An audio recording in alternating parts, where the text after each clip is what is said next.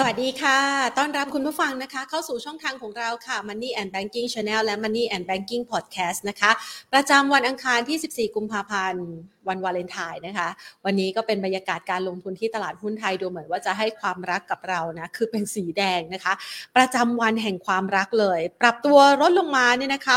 6.27 จุดนะคะปิดตลาดภาคเที่ยงไปที่ระดับ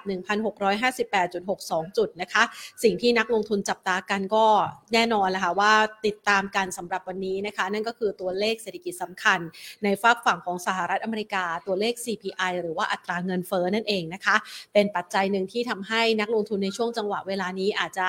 มีการจับตาสถานการณ์ดังกล่าว เพื่อวางแผนการลงทุนกันอีกครั้งหนึ่ง ท่ามกลางนะคะ ค่าเงินบาทในเช้าวันนี้ก็อ่อนค่ามาด้วยนะคะ แล้วก็ยังเป็นการขายออกมานะคะในหลาย ๆ สินทรัพย์หลังจากที่ก่อนหน้านี้เราคาดหวังกันในการปรับตัวเพิ่มขึ้นของดัชนีนะคะ แล้วก็อาจจะมีปัจจัยรายตัวที่อาจจะเป็นภาพของความกดดันมาด้วยนะคะ โดยที่เราจะเห็นว่านะคะเช้าวันนี้เนี่ย หุ้นนะคะตัวหลักๆ เลยที่ปรับตัวลดลงแล้วน่าจะมีผลต่อดัชนีแน่นอนเลยก็คือเดลต้านะคะเพราะว่าก่อนหน้านี้เวลาที่เขาปรับตัวขึ้นอย่างร้อนแรงเขาก็มีอิทธิพลต่อการลงทุนมากพอสมควร มาวันนี้เขาก็มีการปรับตัวลดลงนะคะหรือว่ามีแรงเทขายออกมา โดยที่เดลต้าเฉพาะเดลต้าตัวเดียวนะคะปรับลดลงไป 18 บาทนะคะลงมายืนอยู่ที่ 884 บาท แล้วก็เป็นการปรับตัวลดลงไปประมาณ 2%ค่ะ ส่วน 5 อันดับหลักทรัพย์ที่มีมูลค่าการซื้อขายสูงสุดในเช้าวันนี้นะคะอันดับที่ 1กันกุลปรับตัวลดลงไป 12.18%นะคะสำหรับกันกุลมีข่าวเกี่ยวกับเรื่องของความกังวลใจ เกี่ยวกับผลประกอบการไตรมาสที่4นะคะที่อาจจะปรับตัวลดลงหรือว่าออกมาแย่นักลงทุนก็เลย sell off ก่อนนะคะ พร้อมกันนี้เอง มีประเด็นเรื่องของการชี้แจงความคืบหน้า เกี่ยวกับโฉนดที่ดินของวินฟิลด้วยนะคะ วายุวินด์ฟาร์มของเขานะคะ ก็อาจจะเป็นภาพหนึ่งที่อาจจะเป็นการกดดันต่อตัวหุ้นด้วย ก็เลยปรับตัวลดลงนะคะ กันกุลปรับลดลง 12.18%เช้าวันนี้นะคะเดลต้าขยับลดลง 2% PTTGC ขยับลดลง 1.49%ปตท PTTGC ขยับเพิ่มขึ้นนะคะ 1.49%ปตท ปรับเพิ่มขึ้น 1.55%และ AOT ค่ะ ปรับตัวลดลงไป 0.34%นะคะ ดังนั้นจะเห็นภาพว่าการลงทุนในเช้าวันนี้ก็ยังเป็นอีกวันหนึ่งที่ตลาดหุ้นไทยยังคงมีการปรับตัวลดลงนะคะ แล้วก็เป็นการลดลงมาเพื่อที่จะรอดูนะคะ สิ่งที่ มีความสำคัญในค่ำคืนวันนี้ก็คือตัวเลขนะคะ ในฝากฝั่งของสหรัฐอเมริกา ซึ่งเป็นตัวเลขที่บ่งชี้ถึงอัตราเงินเฟอ้อด้วย ซึ่งในเรื่องนี้นะคะ เดี๋ยวเราคงจะได้มาประเมินสถานการณ์กันนะคะ ว่าในมุมมองของนักวิเคราะห์นั้นประเมินอย่างไร พร้อมกับการลงทุนของตลาดหุ้นไทยที่ก่อนหน้านี้เคยร้อนแรงแล้วมาวันจังหวะแบบนี้เนี่ยเริ่มมีการปรับตัวลดลงมาด้วยนะคะ เราจะวางแผนการลงทุนยังไงกันดีค่ะ เราไป พูดคุยกันนะคะ กับทางด้านนักวิเคราะห์นะคะ แต่ก่อนอื่นขออนุญาตขอบพระคุณนะคะ ผู้ใหญ่ใจดีที่ให้การสนับสนุนรายการของเราค่ะ บริษัทเมืองไทยประกันชีวิตจำกัดมหาชน และธนาคารไทยพาณิชย์ค่ะ ไปพูดคุยกันนะคะ กับความเคลื่อนไหวของตลาดหุ้นไทยในช่วงนี้ พร้อมกับหาโอกาสการลงทุนใหม่ ๆ กัน เพราะว่ามีการคาดการณ์กันเหมือนกันนะคะว่าแนวโน้มของตลาดหุ้น หรือว่าโดยเฉพาะอย่างยิ่งหุ้น มันมีโอกาสของการฟื้นตัว แต่ว่ามันอาจจะต้องไปเลือกกันสักหน่อยนะคะ โอกาสของการฟื้นตัวนั้น และหุ้นเด็ดที่น่าสนใจในวันนี้จะเป็นอย่างไร ไปพูดคุยกันกับคุณกรพัฒน์บรเชษค่ะ ผู้อำนวยการฝ่ายวิจัยและบริการการลงทุน จากบริษัทหลักทรัพย์โนมระพัฒนาสินค่ะ สวัสดีค่ะ สวัสดีครับคุณแฟนครับ สวัสดีแฟนรายการทุกคนครับผม ค่ะแหมมาวันนี้นะคะมันมามาพร้อมกับวันวาเลนไทน์ค่ะคุณกรพัฒน์คะแล้วก็เป็นสีแดงนะคะซึ่งเป็นสีไม่ต้องอยากให้เกิดขึ้นในตลาดหุ้นไทยนะคะ เรามองบรรยากาศการลงทุนต่อจากนี้ยังไงบ้างคะครับเออต้องบอกว่าจริง ๆ ภาพของตลาดเองเนี่ยยังเป็นเรื่องเดิมเลยนะครับ เรื่องเดิมก็คือเรื่องที่ตลาดเองยังคงประเมินทิศทางของ เงินเฟ้อนะครับกับภาพของตัวสีสรัฐนะครับมันจะส่งผลต่อนโยบายการเงินสหรัฐนะครับที่มันลากยาวกว่าที่คิดมากน้อยแค่ไหน เพราะว่าเราคุยกันมาโดยตลอดตั้งแต่ปลายปีต้นปีว่าดอกเบี้ยนโยบายสหรัฐเป็นปลายทางแล้ว แต่คำว่าปลายทางเนี่ยมันจะเป็นจุดที่ใกล้ๆสิ้นสุด แล้วก็ใกล้ๆจบรอบเร็วนี้ หรือว่ามันจะเป็นภาพที่ต้องตรึงยาวนานนะครับเพราะก่อนหน้านี้ตลาดก็ไม่ได้มองว่าดอกเบี้ยนโยบายสหรัฐเองจะทะลุ 5%นะครับยังไม่ได้มองภาพนั้นกัน แต่ว่าตอนนี้เนี่ยนะครับด้วยภาพที่ non farm payroll ในช่วงสัปดาห์ก่อนหน้านู้นที่ออกมาเร่งตัวนะครับ ก็ทำให้ตลาดเองไม่แน่ใจนะครับว่าเออนอนฟาร์มแข็งขนาดนี้เงินเฟ้อจะลงเร็วได้จริงไหมนะครับ ซึ่งก็ทำให้ตัวภาพของตลาดเองเนี่ยเริ่มมีการคาดการณ์ใหม่ว่าทิศทางตัวนโยบายการเงินนะครับ อาจจะไปสูงถึง 5.25%นะครับในช่วงมาสักพฤษภามิถุนายนนี้แล้วก็ วงจรดอกเบี้ยขาลงกว่าจะมาก็เป็นปลายปีหรือว่าไตรมาสสี่เลยนะครับที่เป็นภาพที่ตลาดเองเนี่ยปรับความเสี่ยงด้วยนี้มาแบบนี้แล้วนะครับแต่ทั้งหมดทั้งมวลเองวันนี้จะเป็นตัวจะมีตัวเลขหนึ่งที่ตลาดเองรอเช็คก็คือเรื่องตัวทิศทางเงินเฟ้อนะครับของสหรัฐนะครับซึ่งในการประชุมนะครับนโยบายการเงินของสหรัฐรอบล่าสุดนะครับที่ขยับขึ้นดอกเบี้ยมา 25 basis point แล้วก็ถ้อยแถลงของประธานเฟดนะครับหลังการประชุมแล้วก็มีปฏิกถาหลังจากนั้นนะครับเนี่ยนะครับ พูดคล้ายๆกันนะครับว่าเงินเฟ้อสหรัฐเนี่ยเริ่มลงแล้วนะครับเริ่มลงแล้ว แต่ว่าภาพของตัวสัญญาเศรษฐกิจโดยรวมเนี่ยนะครับก็ต้องบอกว่าก็ยังไม่แน่ชัดว่าเงินเฟ้อมันจะลงเร็วอย่างที่คิด ก็ยังคงต้องใช้นโยบายการเงินที่เข้มงวดต่อเนื่องไปนะครับผมจับไกด์ดันส์ของเฟดโดยส่วนใหญ่เนี่ยพูดคล้ายๆกันว่าดอกเบี้ยนโยบายเนี่ยแตะ5นะครับก็เป็นที่มาว่าถ้ามันแตะ5แล้วไม่ได้ไกลกว่านั้นมากนะครับตลาดเองก็ จะเริ่มผ่อนคลายลงนะครับแต่ว่าตอนนี้เนี่ยตลาดมันก็ adjust มาก่อนว่าเอออาจจะเป็น 5 หรือ 5.25นะครับอย่างที่เฟดเคยส่งสัญญาณมาก่อนนั้นนี้หรือเปล่านะครับเพราะฉะนั้นภาพรวมวันนี้มีความสำคัญว่าดอกทิศทางตัวเงินเฟ้อนะครับมันจะลงมาระดับไหน หรือมันจะเป็น negative surprise ต่อตลาด ซึ่งเงินเฟ้อของสหรัฐนะครับในเดือนธันวาคมเนี่ย6.5%นะครับอันนี้เป็นเงินเฟ้อทั่วไป และเดือนมกราคมในตลาดเขามองกัน 6.2%ในเชิงรายละเอียดเนี่ยนะครับไอ้ตัวเลข 6.2%เนี่ยซอฟลงมาจาก 6.5เอ่อตัว นักเศรษฐศาสตร์นะครับที่เป็นพวก top rank โดยส่วนใหญ่ก็มองตัวเลข 6.2 นะครับคุณแผน ก็หมายความว่าก็ไม่ได้มองแย่กว่านี้นะครับเพราะถ้าออกมา in line เนี่ยผมว่าตลาดจะกลับจะฟื้นนะครับนั่นหมายว่าตลาดเองเนี่ย price in เรื่องนี้มาถูกต้องแล้วนะครับ แต่ว่าถ้าเกิดตัวเลขมันออกมาแย่ที่คิด ดีไป 6.3 6.4 เนี่ยนี่ตลาดต้องบอกว่าต้องถอยกันลงไปอีกนิดนึงก่อนนะครับเซตฐานลงไปเพราะฉะนั้นผมประเมินกรอบไว้แบบนี้ครับว่าถ้าเกิดตัวเลขแย่กว่าคาดออกมา 6.3 6.4เซตอาจจะมีระดับการถอยไป 1650 1640แถวนั้นได้นะครับคือถอยไปแล้วก็โอกาสเดือนนี้ที่จะกลับไปเหนือพันเหรือพันเบวกลบเนี่ยจะเหนื่อยนะครับถ้าเป็นภาพนั้น แต่ว่าถ้าเกิดโอเคตัวเลขออกมาอินไลน์6.2 หรือต่ำคาดไปเลยเนี่ยนะครับตลาดจะดีดกลับได้เร็วครับ เพราะว่าดอลลาร์เองจะกลับมาอ่อนค่า ค่าเงินบาทก็จะแข็งค่าขึ้นนะครับแล้วก็ในแง่ตัวบอลยูที่ adjust ความเสี่ยงมานะครับภาพของตัว forward curve ที่ตลาดมองในเรื่องตัว ดอกเบี้ยนโยบายอาจจะไปถึง 5.25นะครับมันจะเป็นการ price in ไปเรียบร้อยแล้วนะครับตลาดหุ้นจะดีดกลับได้เร็วนะครับแล้วก็มีโอกาสที่จะกลับไปแถวใกล้ๆพันเหรือมากกว่าในเดือนนี้ได้นะครับเพราะฉะนั้นนักทุนเองที่อยากเห็นตลาดนี้กลับเป็นขึ้น ก็ต้องลุ้นตัวเลขวันนี้นะครับให้อินไลน์หรือว่าต่ำกว่าคาด ส่วนตัวเลขตัวหนึ่งที่ต้องดูนะครับก็คือตัวเงินเฟ้อพื้นฐานนะครับรายเดือนนะครับก็ตลาดเองมองว่า จะเพิ่มขึ้น 0.4%นะครับจากเดือนก่อนหน้านะครับซึ่งในเชิงรายละเอียดเองเนี่ย Economist Top Rank เขามองกัน 0.3-0.4 ครับคุณแพทตัวนี้มีโอกาสที่จะเป็น positive surprise หน่อยๆนะครับซึ่งถ้าออกมาตาม Economist Top Rank เนี่ยผมว่าตอนนี้ตลาดจะ reaction บวกนะครับเลยก็ลองจับตาดูกันนะครับพอพ้นจุดนี้ไปนะครับ ก็จะเป็นเรื่องในแง่กลยุทธ์ที่คุณแพนถามแล้วว่า หุ้นยังไงดีนะครับคือไซส์อย่างหนึ่งที่ทำให้ตลาดเองเนี่ยนอกเหนือไปจากภาพของตัว การรอเช็คในเรื่องตัวการใช้นโยบายการเงินของสหรัฐนะครับตามตัวเลขเศรษฐกิจที่จะออกมาตัวเลขเงินเฟ้อเนี่ยนะครับต้องยอมรับเลยว่า e a r n i n g ของไทยแต่ว่าสี่ไม่ดี คุยกันมาจนถึงตอนนี้ก็ยังไม่ค่อยดีนะออกมาต่ำคาดต่ำคาดเลยนะครับ คือผมดูเนี่ยนะครับ เมื่อเช้าเนี่ยนั่งดูกันกับน้องน้องนาริสเนี่ยนะครับ ก็ต้องบอกว่า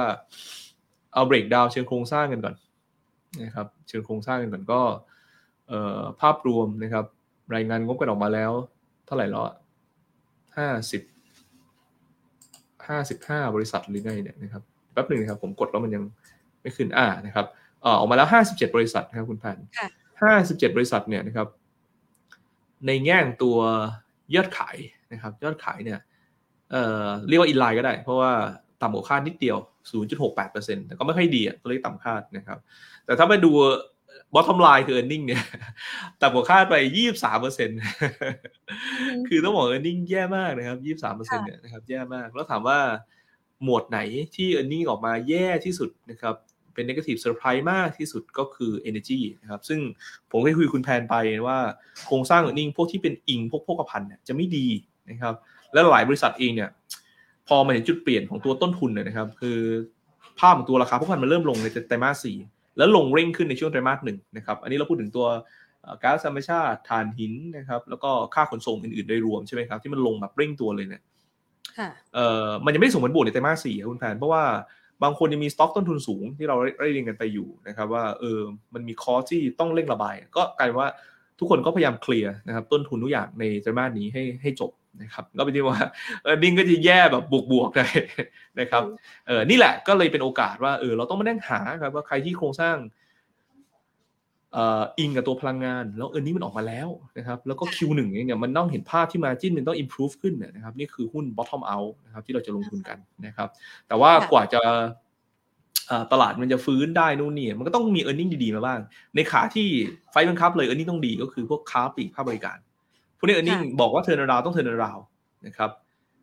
กำไรโตต้องโตนะครับ sales sales กลับมาเป็นบวกต้องบวกไอ้พวกนี้นะครับจะทยอยรายงานงบกันปลายสัปดาห์นี้แล้วก็สัปดาห์หน้านะครับก็เป็นที่มาว่า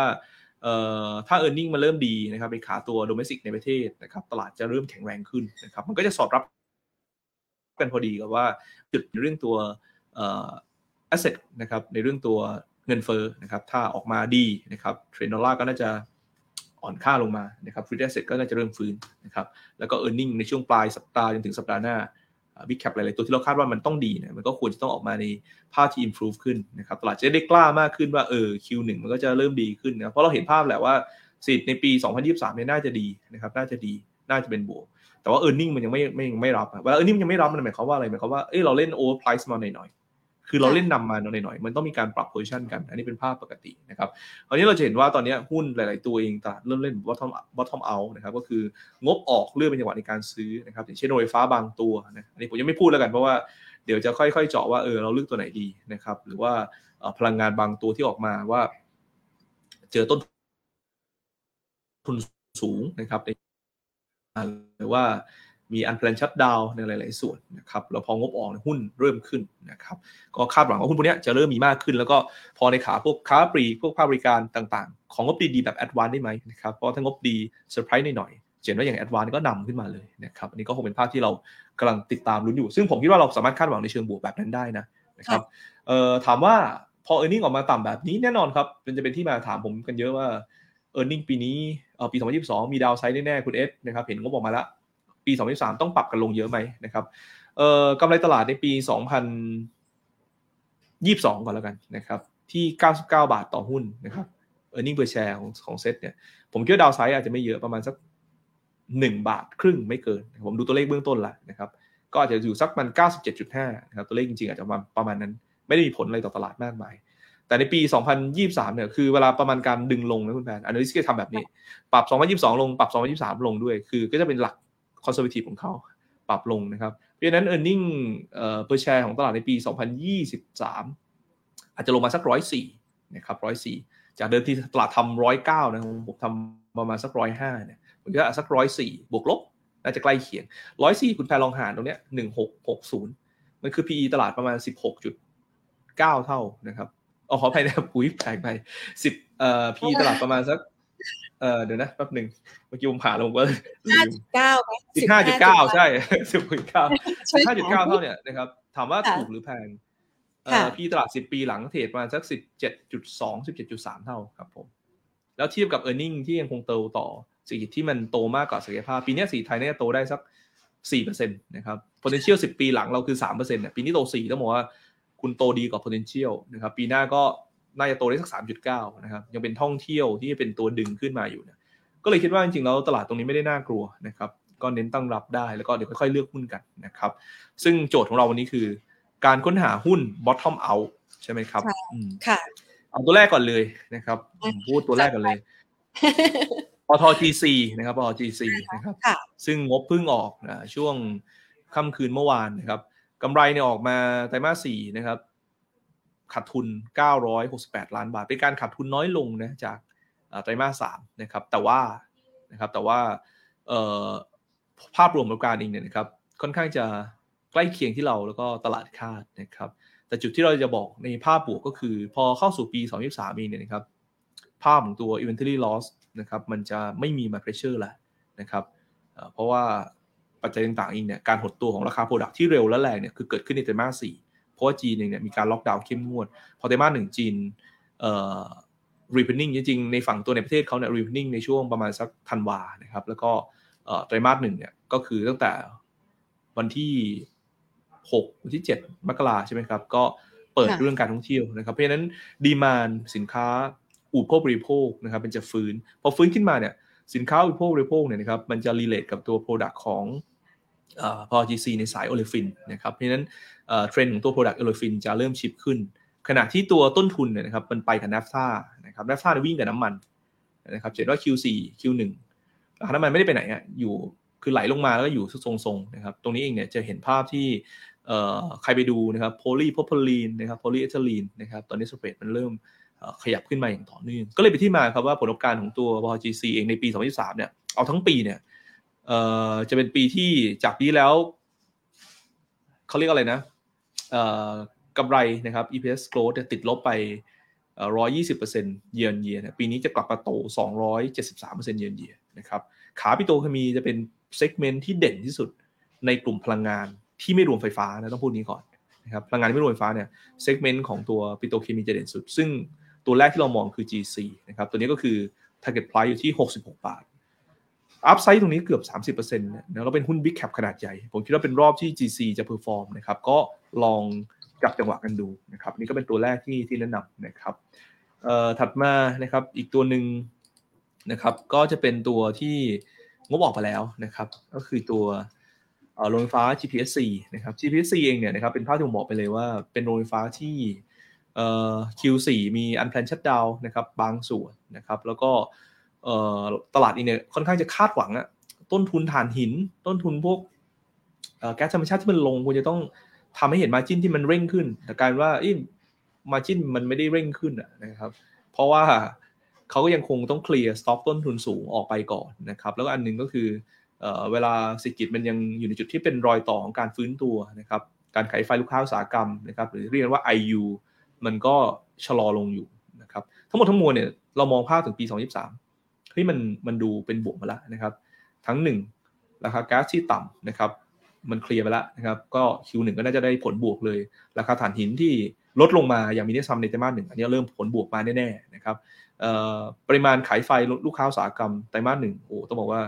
ภาคการผลิตเราเริ่มคึกคักเริ่ม improve ขึ้นนะครับเห็นว่าดัชนีความเชื่อมั่นภาคธุรกิจของไทย ทั้งการ survey จากภายในนะครับที่สูงสุดในรอบ 4-5 เดือน การ survey จากตัวต่างชาติที่มองไทยเนี่ยบวกนะครับที่สุดในอาเซียนในรอบ 5 ปีเป็นครั้งแรกเลยนะครับที่ตัวสำนักวิจัยต่างประเทศเขามองว่าไทยตอนนี้ในแง่ตัว confidence ต่อการลงทุนภาคธุรกิจเนี่ยเขาเห็นภาพที่ชัดเจนมากขึ้น มันก็จะเป็นตัวที่เสริมพวก FDI ที่เข้ามาบ้านเรานะครับกำลังผลิตบ้านเราเองก็จะ top up ฐานที่ใหญ่ขึ้นนะครับเป็นเทรนด์เลยแหละ เพราะจริงๆแล้วต่างชาติเขาก็มองเห็นว่าภาพของไทยเองเนี่ยในอีก 2 ปี 3 ปีข้างหน้าเนี่ย อินฟราสตรักเจอร์เราจะชิปอย่างมีนัยสำคัญนะครับ เลยเป็นภาพที่ผมคิดว่าเออ GC นะครับน่าสนใจ ตัวเนี้ยมูลค่าพื้นฐานอยู่ที่ 84 บาทนะครับ ก็เห็นว่าเมื่อวานหุ้นก็ขึ้นมาค่อนข้างแรงนะครับ เพราะว่างบออกตลาดก็ดีใจนะครับ ว่างบออกสักทีวันนี้ก็จะพักมาหน่อยๆนะครับแถวๆสัก 70.75 ถึง 70.25 เนี่ยซื้อได้นะครับ ตัวนี้ก็เป็นตัวที่น่าสนใจอีกตัวหนึ่งในหมวดโรงไฟฟ้าตัวนี้ผมว่าเป็น bottom out ซื้อได้โดยที่งบไม่ต้องออกก็คือตัว Gulf Energy นะครับในขาของ Gulf Energy เนี่ยนะครับวันนี้ถามว่าทำไมมันย่อๆลงมา เมื่อวานสาววิ่งตาม GPC ลงมา ก็มันมีประเด็นในเรื่องตัวที่คุณแผนพูดไปต้นรายการนิดหนึ่งเป็นตัวที่ข้องเกี่ยวกับตัวกันกุลใช่ไหมครับอืมนะครับกันกุลเนี่ยนอกจากตลาดเองกังวลในเรื่อง e a r n i n g นะครับมันจะมีเรื่องหนึ่งก็คือมีประเด็นว่าศาลปกครองนครราชสีมานะครับมีคำสั่งเพิกถอนโฉนดที่ดิน 1,747 ไร่นะครับ ก็คือ ตำบลห้วยบงด่านขุนทดไอ้ตัวห้วยบงด่านขุนทดไอ้พันเจ็ดร้อยสี่เจ็ดไร่เนี่ยมันคือโปรเจกต์ wind farm นะครับของตัวกันกุลเองกับตัว Gulf Energy นะครับคนละครึ่งนะครับโปรเจกต์ไซส์เนี่ยมันประมาณสัก 60 เมกะวัตต์นะครับ60 เมกะวัตต์เนี่ยเอฟเฟกต์ต่อตัวแฟร์ของกันกุลเท่าไหร่นะครับถ้าเอาเต็มที่เลยนะครับถือว่ามีปัญหาต้องหยุดไปเนี่ย สามสิบบาทโอ้ไม่ขออภัยขออภัยศูนย์จุดสามศูนย์บาทนะครับคือสามสิบสตางค์นะครับ ต่อหุ้นนะครับ ก็เห็นว่ากันกุลเองเนี่ยเออมันโดนเรื่องเนี้ย ไปเยอะเกินไปนะครับ เยอะกว่าความจริงนะครับ แต่ก็เป็นประเด็นที่ตลาดเองคงยังไม่ได้ประเมินแล้วว่าเออมันจะลบมากลบน้อยนะครับนี่ก็ทำให้หุ้นมาลงมาเยอะกว่าที่คิดจริงๆลงแรงเกินไปนะครับ ส่วนเกลฟ์เนี่ยนะครับคือกันกุลยังกระทบแค่30สตางค์เลยนะครับเกลฟ์เนี่ยกระทบไม่เยอะถ้าไม่ได้มีนัยยะนะครับเพราะว่า 30 เมกะวัตต์ กับจำนวนเมกะวัตต์ของเกลฟ์เองเนี่ยไม่ได้มีผล เพราะฉะนั้นราคาหุ้นที่ย่อลงมาเนี่ยให้ใช้ประโยชน์ในการซื้อนะครับเพราะอะไรรู้ไหมครับเพราะว่า Q4 งบที่จะออกในช่วงเดือนช่วงปลายสัปดาห์เนี่ยจะออกมาค่อนข้างดีเลยผมพูดภาพนี้เลยครับว่ากาฟงบจะออกมาค่อนข้างดี แล้วก็อย่าลืมว่ามันยังมีขาของตัวพลังงานหมุนเวียน 5,200 เมกะวัตต์ในช่วงกลางเดือนหน้าชื่อรอ bidding รอประมูลกันอยู่ รอประกาศผู้ชนะ ซึ่ง กัลฟ์เองเนี่ยก็ไปทั้งโดยตรงทั้งเป็น partner นะครับก็มีโอกาสที่จะได้ เพราะฉะนั้นทีมของพวกแอนทามที่พวกโรงไฟฟ้าเนี่ยเป็นทีมเดียวกันเหมือน GPSC นะครับผมเลยคิดว่ากัลฟ์เองก็จะ perform ขึ้นนะครับก็ใช้เวลาในการค่อยๆซื้อนะครับส่วนอีกตัวหนึ่งนะครับจะเป็น SCGP Packaging นะครับ เอ่อต้องบอกว่าเป็นหุ้นที่ตลาดเองรวมถึงเราด้วยนะก็ต้องยอมรับกันอย่างตรงไปตรงมานะครับก็พยายามที่ขอว่าเอ้มัน bottom out นะครับ bottom out นะครับแล้วก็ควรจะเห็น margin ที่ดีขึ้นนะตั้งแต่ Q4 กลายว่า Q4 เนี่ยเป็นจุดที่เละที่สุดเลยนะครับสองส่วนนี้กันคุณแพนนะครับเรื่องแรกก่อน ก็เป็นเรื่องตัวต้นทุนนี่ต้องมานั่งไล่เคลียร์หมดเลย ต้นทุนกระดาษที่สูงนะครับ ต้นทุนของตัวฐานหินที่สูงนะครับ ทั้งหมดเนี่ยมา นั่งเคลียร์ในช่วงไตรมาสสี่อันที่ 2 ก็คือ ราคาขายมันก็ปรับได้ไม่มากนะครับ เพราะจีนเองแย่มากในช่วง Q4 เป็นช่วงที่จีนเนี่ยคลายล็อกดาวน์ในช่วงปลายปลายไตรมาสสองใช่ไหมไตรมาสสามเศรษฐกิจเด้งมาหน่อย Q4 ก็มาล็อกดาวน์เข้มงวดอีกนะครับก็เลยเป็นเวฟที่ภาพของตัวรายได้เขาเนี่ยไปกับจีนนะประมาณสัก 30%ทั้งโดยตรงโดยอ้อมเนี่ยมันปรับราคาขายไม่ค่อยได้ เพราะดีมานไม่ดีในช่วงนั้นจีนแย่อยู่ ก็เลยเป็นภาพที่ทำให้ในไตรมาสสี่เป็นช่วงที่ SCP เออร์เน็งแย่ที่สุดนะครับ แล้วมาจิ้นเนี่ยหลายคนเห็นแล้วใจหาย 14%นิดๆนะครับคุณแผนต้องยอมรับว่าเออแย่มากจากที่เคยทำได้เนี่ยเอ่อ20กว่าเปอร์เซ็นต์นะครับแต่พอเรามาดูภาพแบบนี้นะครับฐานหินตอนเนี้ย220 นะครับภาคกระดาษก็ลงมาค่อนข้างเยอะมากนะครับ แล้วจีนนะครับอย่างที่ผมเรียนไปว่าเขาเปิดภายในประเทศเนี่ยก็คือธันวานะครับ และเขาเปิดทั้งเอเชียเนี่ยก็คือมกราอะไรต่างเหล่านี้น่าจะทำให้ตัว การขยับราคาขายเขาได้ดีขึ้น ผมมองภาพนี้ครับว่า เราน่าจะเห็นมาจิ้นใน Q1 ของ SCP อย่างน้อยๆนะจาก 14%เนี่ยดีขึ้นมา 15%หน่อยๆได้นะครับเป็นระดับที่คาดหวังได้เรียกว่า e a r n i n g จะเริ่มฟื้นแล้ว ราคาหุ้นโซนนี้ต้องบอกเป็นโซน value นะครับที่สามารถลงทุนได้นะครับแม้ว่าเราจะเทรดออฟกับเรื่องหนึ่งก็คือเเวลางบเป็นแย่กว่าคาดนะไม่ค่อยทำสิ่งนี้ที่ผมคุยกับคุณแพนไปก็คือ เขาจะปรับประมาณการปี 2022 ปีที่รายงานงบออกมาลง แล้วเขาจะปรับปี 2023 ลงด้วยถูกไหมครับ เดี๋ยวเราดูภาพใหม่กัน พอ Q1 Margin ดียอดขายดีขึ้นหรือขยับราคาได้ เดี๋ยว Q1 ก็จะเริ่มปรับประมาณการขึ้นใหม่นะครับแล้วแฟกก็จะขยับขึ้นอีกนะครับผมคิดว่าแบบนี้เราต้องซื้อนะครับเพราะฉะนั้นโซนบริเวณ 52.75 นะครับจนถึงบริเวณ 51 บาท 50 เป็นโซนที่ผมว่าซื้อลงทุนได้ดีนะครับแล้วก็โอกาสที่จะกลับเป็นขึ้นแบบเป็นเรื่องเป็นราวเนี่ยเราต้องลุ้น 2 แนวก่อนหนึ่งคือเบรก54.25 นะครับสองคือเบรกห้าสิบห้าจุดห้าสองแนวนี้ถ้าเบรกได้นะครับ ตัว SCP จะกลับเป็นขึ้นนะครับจะเป็นหุ้นที่ผมคิดว่าปี 2023 คุณคาดหวัง e a r n i n g ที่จะโตเยียนเยียนะครับได้ทั้งปีนะครับผมคิดภาพนั้นครับผมนะคะก็จะมี PTTGC GPSC Gulf ใช่ไหมคะ แล้วก็ SCGP ที่ให้ไว้สำหรับตัว bottom out นะคะต้องไหมคะสิบตัวนะคะให้คุณ ได้ไปเลือกลงทุนกันนะคะ เมื่อสักครู่นี้เนี่ยนะคะคุณกรพัฒน์ได้พูดถึงตัวกันกุลเอาไว้ และคุณผู้ชมก็สอบถามเข้ามา อย่างกรณีของกันกุลเองเนี่ยลงมาแรงๆแบบนี้ แล้วก็ลงมากกว่าที่เมื่อสักครู่นี้คุณกรพัฒน์ลองคำนวณดูว่ามันจะกระทบกับผลการดำเนินงานสักเท่าไหร่เนี่ยนะคะ ดังนั้นจังหวะนี้ก็รับได้ใช่ไหมคะ หรือว่าเราต้องแนะนำนักลงทุนยังไงในการที่จะวางแผนการเลือกการลงทุนในตัวนี้ค่ะกันกุลนะคะครับคืองบเขายังไม่ออกนะครับ งบเขาเนี่ยจะออก ประมาณสักวันที่ 27 นะครับ เพราะฉะนั้นหุ้นเองเนี่ยนะครับให้ตีไปเลยนะครับว่าบริเวณ 4 บาท 4 ตังค์คือ bottom ไปแล้วนะครับผมพูดภาพนี้เลยเป็น bottom ไปแล้วนะครับแต่การดีดกลับเนี่ย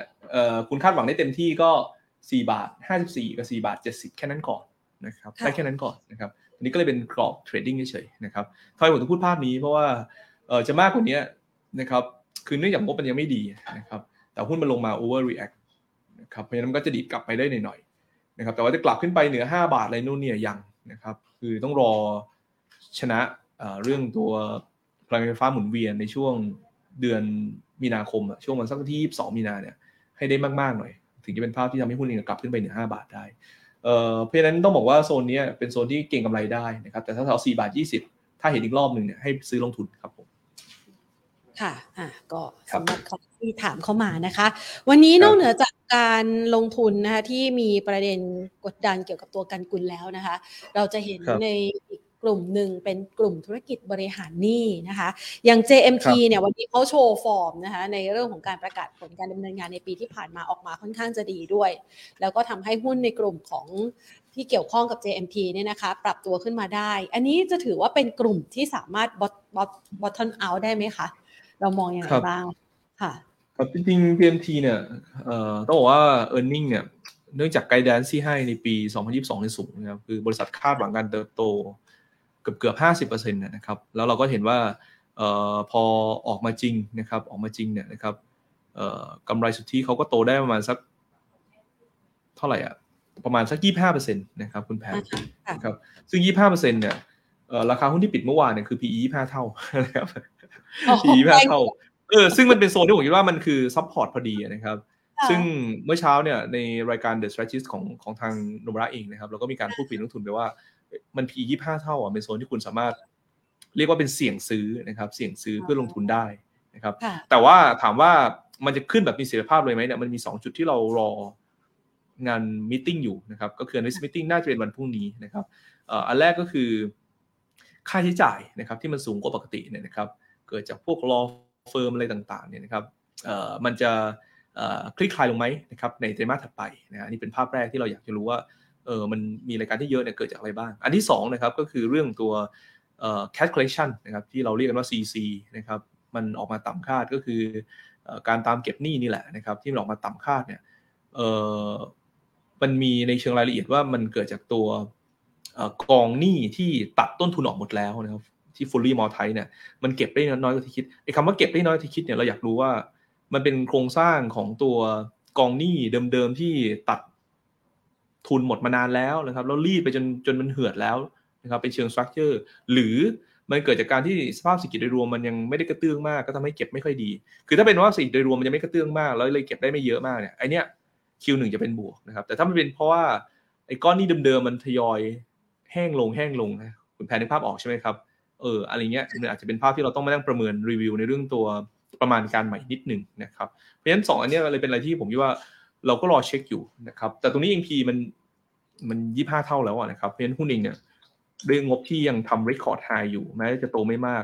ก็ควรจะต้อง rebound นะครับ เพราะฉะนั้นภาคบ่ายเอง JMT ผมมองแบบนี้นะครับว่า support ได้อยู่สัก 51 แล้วก็ตลาดน่าจะมีแรงเก็งกันนะครับ สัก 22 บาท 50 เออขออภัยนะครับ เอ่อแถวๆ52บาท50ถึง53บาทเนี่ยอาจจะลุ้นกันนะครับ เพื่อไปรอ meeting วันพรุ่งนี้ อาจจะกรอบประมาณนี้ก่อนในในวันนี้ครับผมภาพแบบนี้สามารถใช้ได้ในกลุ่มธุรกิจนี้ด้วยหรือเปล่าคะ เพราะว่าช่วงที่ผ่านมากลุ่มธุรกิจนี้ก็ถือว่าเออมันค่อนข้างจะถูกกดดันมากพอสมควรนะคะไหนจะเรื่องของกังวลใจเกี่ยวกับ NPL กังวลใจเกี่ยวกับดอกเบี้ยขาขึ้นด้วย เรามองกลุ่มนี้ทั้งกลุ่มยังไงบ้างคะ จริงๆต้องบอกว่ากลุ่มนี้ถ้าเศรษฐกิจดีนะครับ แล้วก็เป็นจุดที่เศรษฐกิจเพิ่งจะเริ่มกระเตื้องดีเนี่ยเออจริงพอพ้นถึงจุดที่มันมีการเคลียร์พวกตามเก็บหนี้ไม่ค่อยได้อะไรไปเนี่ยมันควรจะต้องดีขึ้นครับคุณแพนเพราะหนึ่งก็คือ มันจะต้องมีหนี้บางส่วนที่ออกมาขายมากขึ้นใช่ไหมครับ อันที่2ก็คือลูกหนี้ก็น่าจะคล่องมีสภาพคล่อง ที่เขาตามเก็บหนี้ได้ดีขึ้น จริงๆปี 2023 เนี่ยควรจะเป็นปีที่ต้องโตนะครับโตเร่งขึ้นเอ่อควรจะต้องโตได้มากกว่า 25%ผมพูดพูดภาพนี้แล้วกันนะครับ ควรต้องโตมากกว่านะครับเพราะถ้าใครเชื่อภาพของโครงสร้างที่เป็นแมกโรแมกโรวิวเบื้องต้นจริงๆตรงนี้ลงทุนได้เลยนะครับแต่ว่าถ้าใครอยากขอดูรายละเอียดหน่อยคุณเอสอยากดูเหมือนกันนะซึ่งผมก็อยากดูเหมือนกัน ว่ามิ팅พวกนี้สองโจทย์ตรงนี้นะครับเออเอ๊ะมันมันเกิดจากอะไรนะครับถ้ามันออกมาเออดีจริงๆเนี่ยหุ้นก็น่าจะขึ้นแบบเสถียรภาพมากขึ้นก็รอรอเช็ควันพรุ่งนี้ก็ได้ครับผมแต่ที่ผมได้ยินไปว่ากรอบวันนี้ผมก็มองเนี่ยแหละห้าสิบจุดห้านะครับภาคบ่าย ด้านบนก็ลุ้นห้าสองจุดห้าห้าสามเท่าเท่าเท่านั้นก่อนต้องแน่ใจก่อนนะคะ เพราะว่าจะไปเสี่ยงซื้อในภาวะที่หุ้นอยู่ในโซนล่างๆ นี้หลาย ๆ คนก็กังวลใจพอสมควรเหมือนกันนะคะคุณกรพัฒน์ค่ะ ทีนี้เรามาดูต่อนะคะในช่วงที่ผ่านมาเนี่ยนะคะ เราจะเห็นได้ว่าดัชนีของตลาดหุ้นไทยเนี่ย จังหวะของการไซด์เวย์มันมีบางวันที่บวกได้ มันก็ได้รับอิทธิพลมาจากเดลต้านะคะ เชื่อว่าจะเป็นหุ้นตัวหนึ่งที่หลาย ๆ คนให้ความสนใจ วันนี้เนี่ยเดลต้าปรับตัวลดลงมาต่ำกว่า 900 บาทแล้วนะคะ เราประเมินหุ้นตัวนี้พร้อมกับกลุ่มอิเล็กทรอนิกส์ที่ก่อนหน้านี้เนี่ยมีการประกาศผลการดำเนินงาน จุดพลุมาโดย KCE ที่ไม่ค่อยสู้ดีเนี่ยนะคะ ยังไงบ้างคะครับก็ต้องบอกว่าเดลต้าเองก็ขึ้นไปใกล้ๆพันนะครับสองรอบแล้วก็ e a r n i n g เนี่ยน่าจะออกวันพรุ่งนี้วันที่ 15 นะครับ คุณแฟน แล้วก็ตลาดเองเนี่ยทำกำไรอยู่ที่ประมาณสัก 3,800 ก็ลุ้นกันนะครับว่าถ้า e a r n i n g ออกมา in line นะครับ คือต้องบอกว่าในเชิงโครงสร้างเนี่ย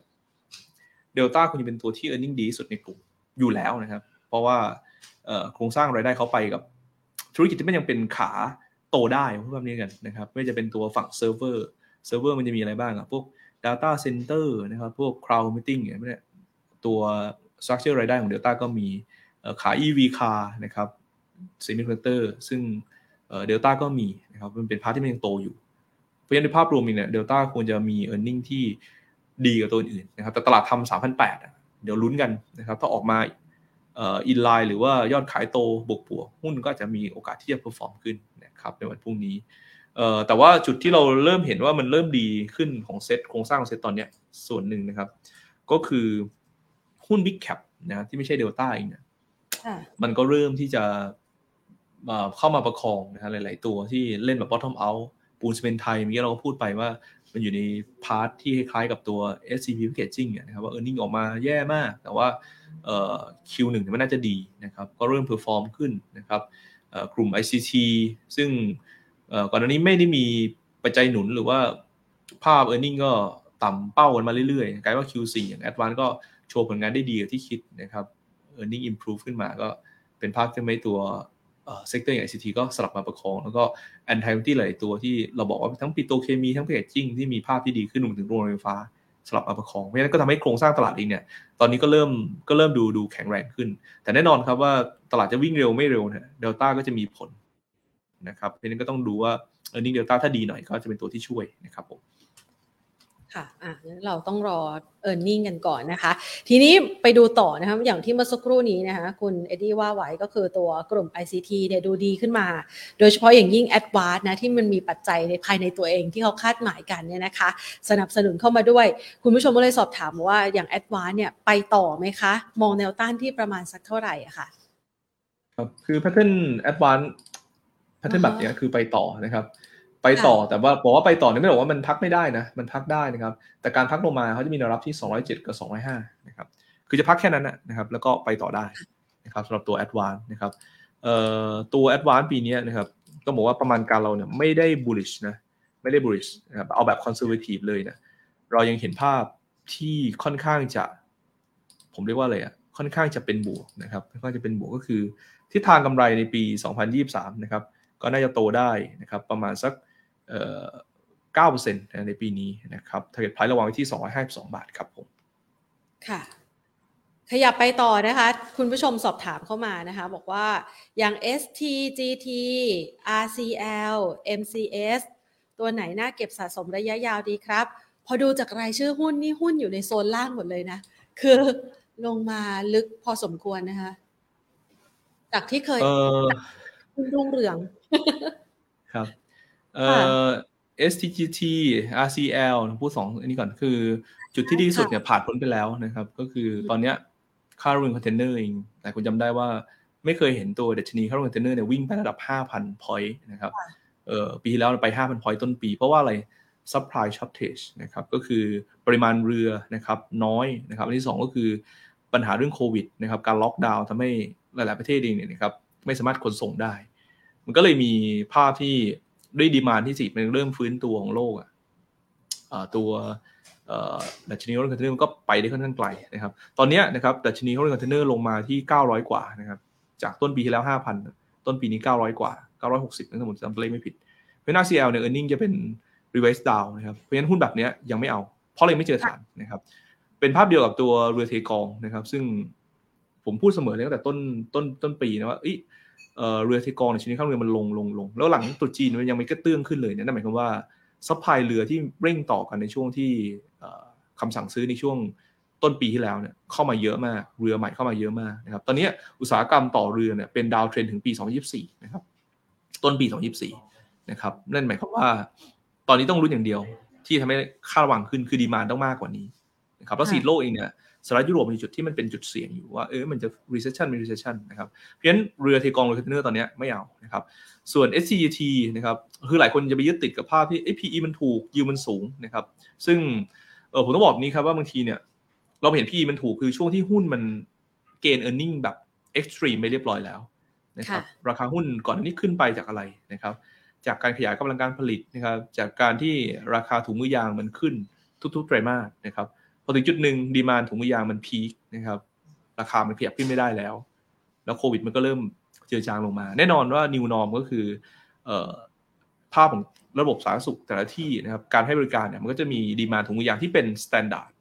นะครับรออยู่ แต่ตอนนี้เรายังไม่เจอว่าเออไอตัวที่มันเป็นฐานจริงๆเนี่ยนะครับมันจะอยู่เลเวลไหนนะครับเพราะฉะนั้น e a r n i n g เนี่ยจนกว่าที่จะเจอจุดที่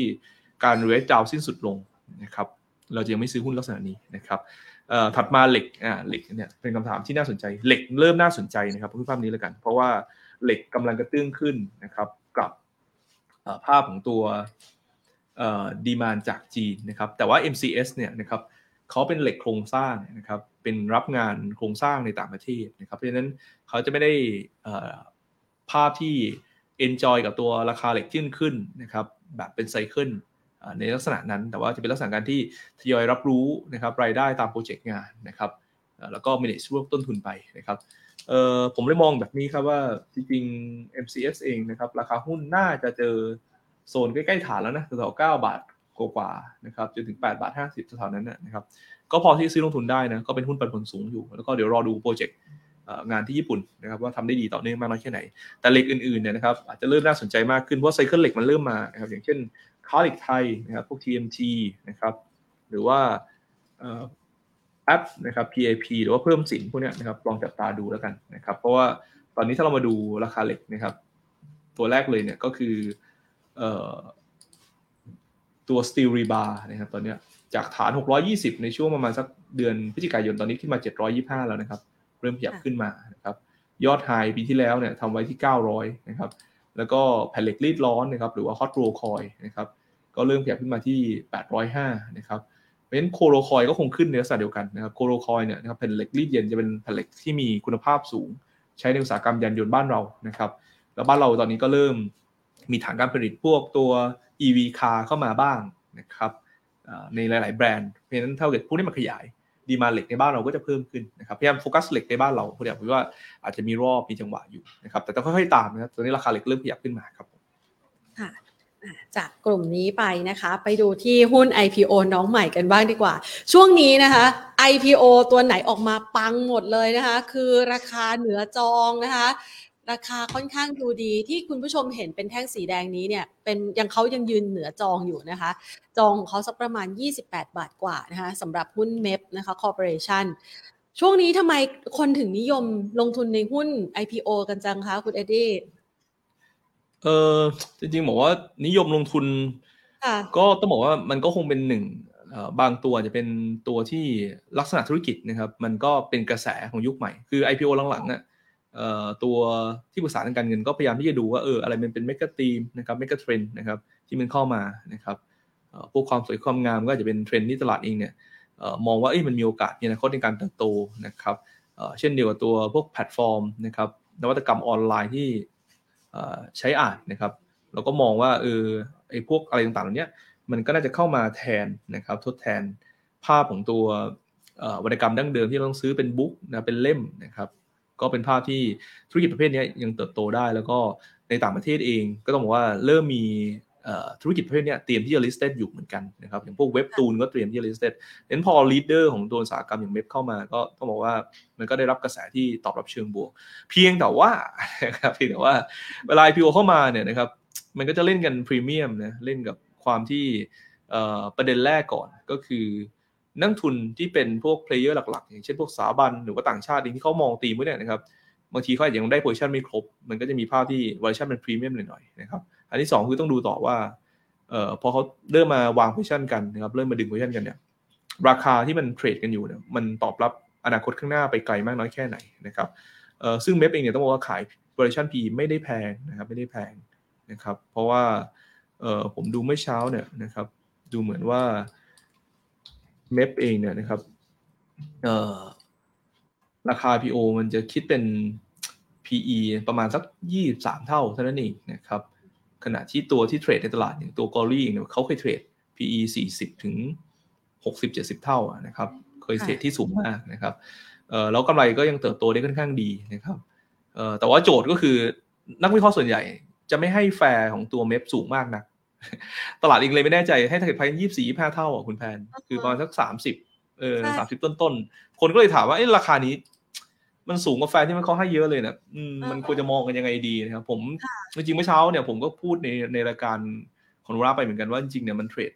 กรอบ P สัก 30 เท่านะครับจนถึงสัก 40 เท่าเนี่ย พอที่เทรดได้นะครับ ถ้าตลาดให้พรีเมียมนะครับ ซึ่งถามว่าราคามันคือเท่าไหร่ก็ประมาณสักเอ่อไม่เกิน 47 บาท 48 บาทเท่าๆนั้นนะครับ ซึ่งก็เป็นกรอบที่เมื่อเช้าเทรดกันขึ้นไปนั่นเองครับผม ค่ะครับจากมองราคาช่วงจังหวะนี้นะคะ เวลาลงทุน IPO เนี่ยเรามีคำแนะนำในการดูราคายังไง เพราะว่าส่วนใหญ่เนี่ยนะคะ พอเข้ามาปุ๊บ แล้วนักลงทุนก็กระโจนเข้ามานะคะ เข้าไปร่วมเก็งกำไร บางคนเข้าจังหวะดีก็ได้กำไร เข้าจังหวะแย่หน่อยก็อาจจะติดดอยนะคะ จะแนะนำนักลงทุนในการที่จะเข้าซื้อขายวันแรกกับหุ้น IPO ที่มีการไล่ราคาแบบนี้ยังไงบ้างอะคะ เออตอบยากมากเลยนะครับ ว่ามันจะควรจะไปไปไล่ราคากันยังไงดีนะครับเออผมใช้เอ่อไอเดียแล้วก็มุมของ strategist กัน ผมจะพยายามประเมินแบบนี้ครับว่าธุรกิจประเภทเนี้ยเป็นธุรกิจที่มันเป็นเอ่อ megatrend มากน้อยแค่ไหนนะครับแล้วก็ premium zone ที่เราจะวาง valuation เนี่ยได้เท่าไหร่นะครับอย่างเมื่อกี้ผมพูดไปว่าเราพยายามมองว่า premium zone เนี่ยเออนะครับที่เล่นแบบโซน high แล้วก็คือ PE สัก 40 เท่านะครับ PE 40 เท่าของกำไรปีเนี้ย1.23 มันก็คือแถว37 38บาท เออขออภัยนะครับ47 48บาทนะครับคุณแพนเออคือกรอบนั้นก็เป็นกรอบที่ต้องบอกว่าให้มันเล่น extreme อะนะครับก็อาจจะไม่ใช่โซนที่เราจะไปลุยต่อนะครับ คือจะมากกว่านั้นก็คือต้องเล่น PE 45ถึง50 เท่า หรือว่าเออกำไรจะโตมากกว่าเอ่อที่นักวิเคราะห์คาดการณ์ไว้นะครับซึ่ง EPS นักวิเคราะห์มองว่าบาท 23 นะครับเนี่ยต้องค่อยๆดูแบบนี้ว่าเออมันพรีเมียมตรงไหนที่เป็น red zoneตัวไหนที่เป็น orange zone แบบเริ่มอุ่นๆแล้วนะ เล่นแพงๆหน่อยๆนะครับ หรือตัวไหนที่เรามองว่าเอ้ตลาดมันมันพอที่จะลงทุนได้ จริงถ้าเกิดตัวตัวเมฟเอ่อมันเทรดสัก37บเจ็ดบาท38บาทอะไรเงี้ยผมยังคิดว่านักลงทุนเองพอที่จะไป trading ได้เลยนะครับ แต่พอมันเปิดมาสูงมากก็อาจต้องรอจังหวะการพักตัวนิดหนึ่งนะครับผมแล้วก็ต้องดู outlook ด้วยว่าเออพอบริษัทได้เงินมานะครับรู้จากชุดนี้นะครับมันมีเอ่ออะไรที่มันมากไปกว่าไฟลิ่งที่ให้ไว้นะครับหรือว่ามีอะไรที่จะทำให้โตมากกว่าบาท 23ไหมนะครับ เอ่อก็เลยเป็นที่มาว่าธุรกิจเนี่ยนะครับเป็นผมเรียกว่าเป็นเป็นเมกะเทรนแหละนะครับอยู่ในธีมใหญ่แล้วก็ไปได้นะครับ แต่ว่าเราก็ต้องมีวิธีการป้องกันความเสี่ยงของเราในช่วงช่วงแรกเหมือนกันนะครับ ถามว่าตรงนี้ราคาหุ้นมันเริ่มเริ่มย่อลงมาเนี่ย ผมมองไงบ้างนะผมก็บอกว่ายากเหมือนกันว่าเออมันจะไปหยุดอยู่ตรงไหนนะแต่เบื้องต้นผมคิดว่าเออเล่นพรีเมียมมาระดับนี้ ถ้าเรามองว่าหุ้นมันจะพักอ่าพักพักในกรอบสัก PE ที่เขามองว่าเป็นลีดเดอร์แล้วกันนะครับอืมอ่าถ้าเอาสักสามสิบห้าเท่านะครับ อืม ก็แถวๆสี่สามบาทถึงบริเวณสี่สิบาทควรจะเป็นฐาน ถ้าหุ้นมันแข็งนะครับสี่สิบบาทถึงสี่สามบาทคุณจะต้องเป็นฐานที่แข็งนะครับ ถ้าเกิดตลาดเล่นเล่นพรีเมียมหน่อยๆนะครับครับค่ะผมแต่ตอบยากมากคุณแพนนะครับค่ะว่าจะใช้ไงแต่ว่าผมให้ไอเดียไปแล้วว่าต้องดูว่าธุรกิจประเภทเนี้ยมันเป็น ธุรกิจที่เป็น megatrend หรือเปล่าถ้าเป็น megatrend premium zone ที่เขาเทรดกันได้ประมาณเท่าไหร่ก็นั้นเผื่อใจว่าเออมันอาจจะขึ้นไปได้นะครับแต่พอเปิดมาแล้วเอ่อ margin of safety ของเราไม่ค่อยมีเราก็ไม่จำเป็นต้องไล่ก็รอจังหวะนิดนึงก็ได้ถูกไหมครับอืมครับผม ค่ะ ก็ให้เป็นแนวคิดเอาไว้นะเผื่อใครที่เข้ามา คือชื่นชอบจังหวะของการไล่ราคานะคะ ก็อาจจะต้องมีการแนบแนวคิดหรือว่าหลักการในการเทรดเข้าไปด้วยนะคะเพื่อที่จะประกอบการตัดสินใจ ไปดูต่อนะคะคุณผู้ชมสอบถามเข้ามาค่ะ บอกว่าบ้านปูเนี่ยก่อนหน้านี้ก็คาดหวังนะว่าบ้านปูจะไปไกลกว่านี้นะคะ วันนี้ลงมา 11 บาท มีโอกาสกลับไป 12 บาทไหมคุณผู้ชมสอบถามค่ะ ครับ เออบ้านปูเนี่ยต้องบอกว่า อืม ราคาที่ลงมาเนี่ยคือลงตามราคาถ่านหินนะครับ อืม จากราคาแถวสิบสองบาทสิบสองบาทห้าสิบนะครับ แล้วก็ไหลลงมาสิบเอ็ดบาทเนี่ยคือถ่านหินมันลงมานะครับแต่ e a r n i n g Q4 เนี่ยยังไงก็ดีเพราะว่าโอ้ราคาถ่านหินเฉลี่ยอยู่ในระดับสูงเลย ก็เป็นที่มาว่า e a r n i n g น่าจะดี แต่ราคาหุ้นไม่ได้รอนะครับ ไม่ได้รอราคาไม่ได้รอ e a r n i n g นะครับแต่ว่าดูตามราคาถ่านหิน แต่ระยะ short term เนี่ยมันกลายว่ามันมีประเด็นบวกเข้ามานิดหนึ่งเหมือนกัน ก็คือเรื่องของตัว เข้า MSCI นะครับและเข้าใหญ่ด้วย 150 ล้านเหรียญไปเดือนนี้ ไม่ใช่ผมคิดว่ามันคงมีรอบที่เราได้ trading กันสั้นๆนะครับ ที่หุ้นเองถ้าราคาถึงดีที่มาหน่อยอาจจะได้สัก 17 11 บาท 80 แต่จะไม่เกิน 12 บาท 50 เป็นกรอบนะครับเป็น trading ได้นะครับใครเข้าไป trading ตรงนี้ก็วาง stop loss ไว้นะครับที่เรน10 บาท 80 แล้วกันนะครับผมค่ะนะคะให้เอาไว้นะคะสำหรับใครที่ สอบถามกันเข้ามานะคะ เชื่อว่าหลาย ๆ คนให้ความสนใจนะคะ โดยเฉพาะอย่างยิ่งก่อนหน้านี้เนี่ยหลายวันก่อนนะมันมีประเด็นของการเคลื่อนไหวอย่างคึกคักกันนะคะพูดถึง MSCI งั้นขอสอบถามอีกตัวหนึ่งค่ะ อันนี้อยากรู้เองนะคะ อย่างกรณีของแมคโครเองเนี่ยที่เขาดูถูกดีดออกราคาปรับลดลงมาเป็นจังหวะในการเข้าซื้อไหมคะ เพราะว่าก็คาดหวังว่าแมคโครนี่มีโอกาสที่จะรันเทรนยาวๆได้เหมือนกัน ครับ คือแมคโครเนี่ยนะครับตอนแรกคาดกันว่าจะเข้านะครับ พอออกมาแล้วไม่เข้านะครับหุ้นลงมาแถวสามสิบเก้าบาทเจ็ดสิบห้านะครับก็คือโซนก่อนที่จะไปเก่งกันเรื่องตัวเข้าเอ็มซีนั่นเองครับคุณแพทเพราะว่าช่วงปลายปีเนี่ยเขามีการประกาศโฟดใหม่นะครับหุ้นตอนนั้นก็อยู่สามสิบเก้าบาทห้าสิบนะครับ แล้วก็เก่งว่าจะเข้าอ่นก็ขึ้นไปนะครับถึงสี่สองสี่สามบาทที่ตรงนี้เองต้องบอกว่ามันลดความคาดหวังเรื่องตัวเอ็มซีไปเรียบร้อยแล้วนะครับ จากที่นี้ไปก็คือ e a r n i n g ซึ่ง e a r n i n g เนี่ยก็น่าจะค่อยดีขึ้นเป็นลำดับนะครับเอ่อ แล้วก็โอกาสในการเข้าวิสัยรอบเดือนพฤษภาคมยังมีอยู่ไหมมีนะครับ มีโอกาสเข้าอยู่ แต่ว่าเอ่อพอแถวๆสี่สองมันเข้าไม่ได้เนี่ย ถ้าพฤษภาจะเข้านะครับ ช่วงเดือนเมษาเนี่ยราคาหุ้นต้องขึ้นไปสักสี่สี่สี่ห้าเพื่อเพิ่มโอกาสที่มากขึ้น ผมต้องบอกว่าเมื่อกี้เราพูดภาพหนึ่งแล้วกันว่าธุรกิจนะครับของตัวค้าปลีกเป็นธุรกิจที่เราคิดว่ากำไรจะโตนะครับ เห็นสัญญาณ improve ใน Q4 และปี 2023 เนี่ยต้องโตเร่งขึ้นกันเป็นส่วนใหญ่ หุ้นแบบนี้เป็นโอกาสในการซื้อลงทุนนะครับ ความผิดหวังที่เกิดขึ้นนะครับ แต่ว่าเป็นจังหวะและโอกาส ถ้าเศรษฐกิจฟื้นตัวอย่างที่เราคิดนะครับ ภาพของตัวเออร์เน็งมานะครับอย่างต่อเนื่องนะครับแมคโครผมว่าเป็นหุ้นที่ซื้อลงทุนได้นะครับ ผมคิดว่าเป็นหุ้นในลักษณะบอททอมเอาได้ตัวหนึ่งครับ ได้เลยค่ะ อ่า งั้นแนบท้ายนะคะ เพราะว่าเมื่อกี้เนี่ยเราคุยกันว่าจังหวะนี้เนี่ยนะคะ มีโอกาสที่ตลาดหุ้นจะกลับมา ก็เป็นจังหวะที่น่าสนใจในการซื้อ แต่ว่าระหว่างที่เราคุยกันอยู่ค่ะ คุณกรพัฒน์คะ ตลาดหุ้นไทยก็ไม่ปราณีนะ เดี๋ยวขอตรวจสอบดูตลาดหุ้นไทยล่าสุดหน่อยนะ ลึกลงมา 10 จุดนะคะ ต่ำสุดเนี่ยอยู่ 1654 ดาวไซด์เรามองสักเท่าไหร่คะ ดาวไซด์ ครับ ก็ตอนนี้กำลังจะลงมาแนวรับของวันนี้ที่เรามองไว้หนึ่งหกห้าหนึ่งครับผมแต่ว่ารอบก่อนเขาดีดตรงเนี้ยครับรอบก่อนเขาดีดตรงหนึ่งหกห้าห้าเนี่ยก็เดี๋ยวลุ้นกันว่าหนึ่งหกห้าห้าดีดไหมนะครับ เพราะว่าวันก่อนหน้านู้นเนี่ยก็ดีดตรงเนี้ยนะครับถ้าตรงนี้ดีดได้ก็สบายใจไปเปราะหนึ่งนะครับเดี๋ยวไปลุ้นตัวเงินเฟ้อกันในค่ำคืนนี้นะครับ แต่ถ้าตรงนี้ไม่ไม่ดีดนะหนึ่งหกห้าไม่ดีดก็ไปดูหนึ่งหกห้าหนึ่งครับผมผมคิดว่าตรงนั้นน่าจะดีดครับผม หนึ่งหกห้าหนึ่งแต่ถ้าลึกกว่านี้ เราค่อยมาเปิดกันหรือยังไงดีคะครับก็อย่างที่ผมได้ยิงไปนะครับว่าถ้าเกิด inflation ของสหรัฐมันแย่ที่เราคิดเนี่ยนะครับเราจะเห็นเซ็ตลงมาหนึ่งหกสี่ศูนย์หนึ่งหกสามศูนย์ตรงนั้นก็ได้นะครับ แต่ว่า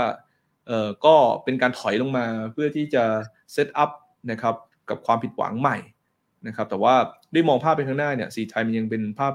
ดีขึ้นต่อเนื่องนะครับเพราะนั้นจังหวะที่ตลาดวียงย่อลงมาเนี่ยครับจริงๆผมคิดว่าถ้าเกิดเรามีเงินสดอยู่ก็ให้ใช้เวลาในการตั้งรับหรือว่าซื้อนะครับเพื่อการลงทุนนะครับส่วนใครที่ถือหุ้นเต็มอยู่ร้อยเปอร์เซ็นต์นะครับก็ดูนิดนึงว่าโครงสร้างหุ้นเราถืออยู่เนี่ยเป็นกลุ่มไหนนะครับเป็นกลุ่มที่ e a r n i n g มันยังไม่ออกแล้ว e a r n i n g อาจจะไม่ค่อยดีหรือมีจุดที่ไม่แน่ใจหรือเปล่าก็ต้องลดน้ำหนักออกมาบ้างแล้วก็พยายาม switch port มานิดนึงนะครับใน sector ที่ e a r n i n g ออกมาแล้วหรือว่า sector ที่คาดว่า e a r n i n g น่าจะดีจริงๆนะครับน่าจะเป็นกลยุทธ์ที่ดีกว่า ในสถานการณ์แบบนี้นะครับ อันนี้ก็เป็นภาพที่เราคุยกันในช่วงต้นด้วยใช่ไหมครับได้ใช่ค่ะอ่านะคะจะได้ให้คุณผู้ชมได้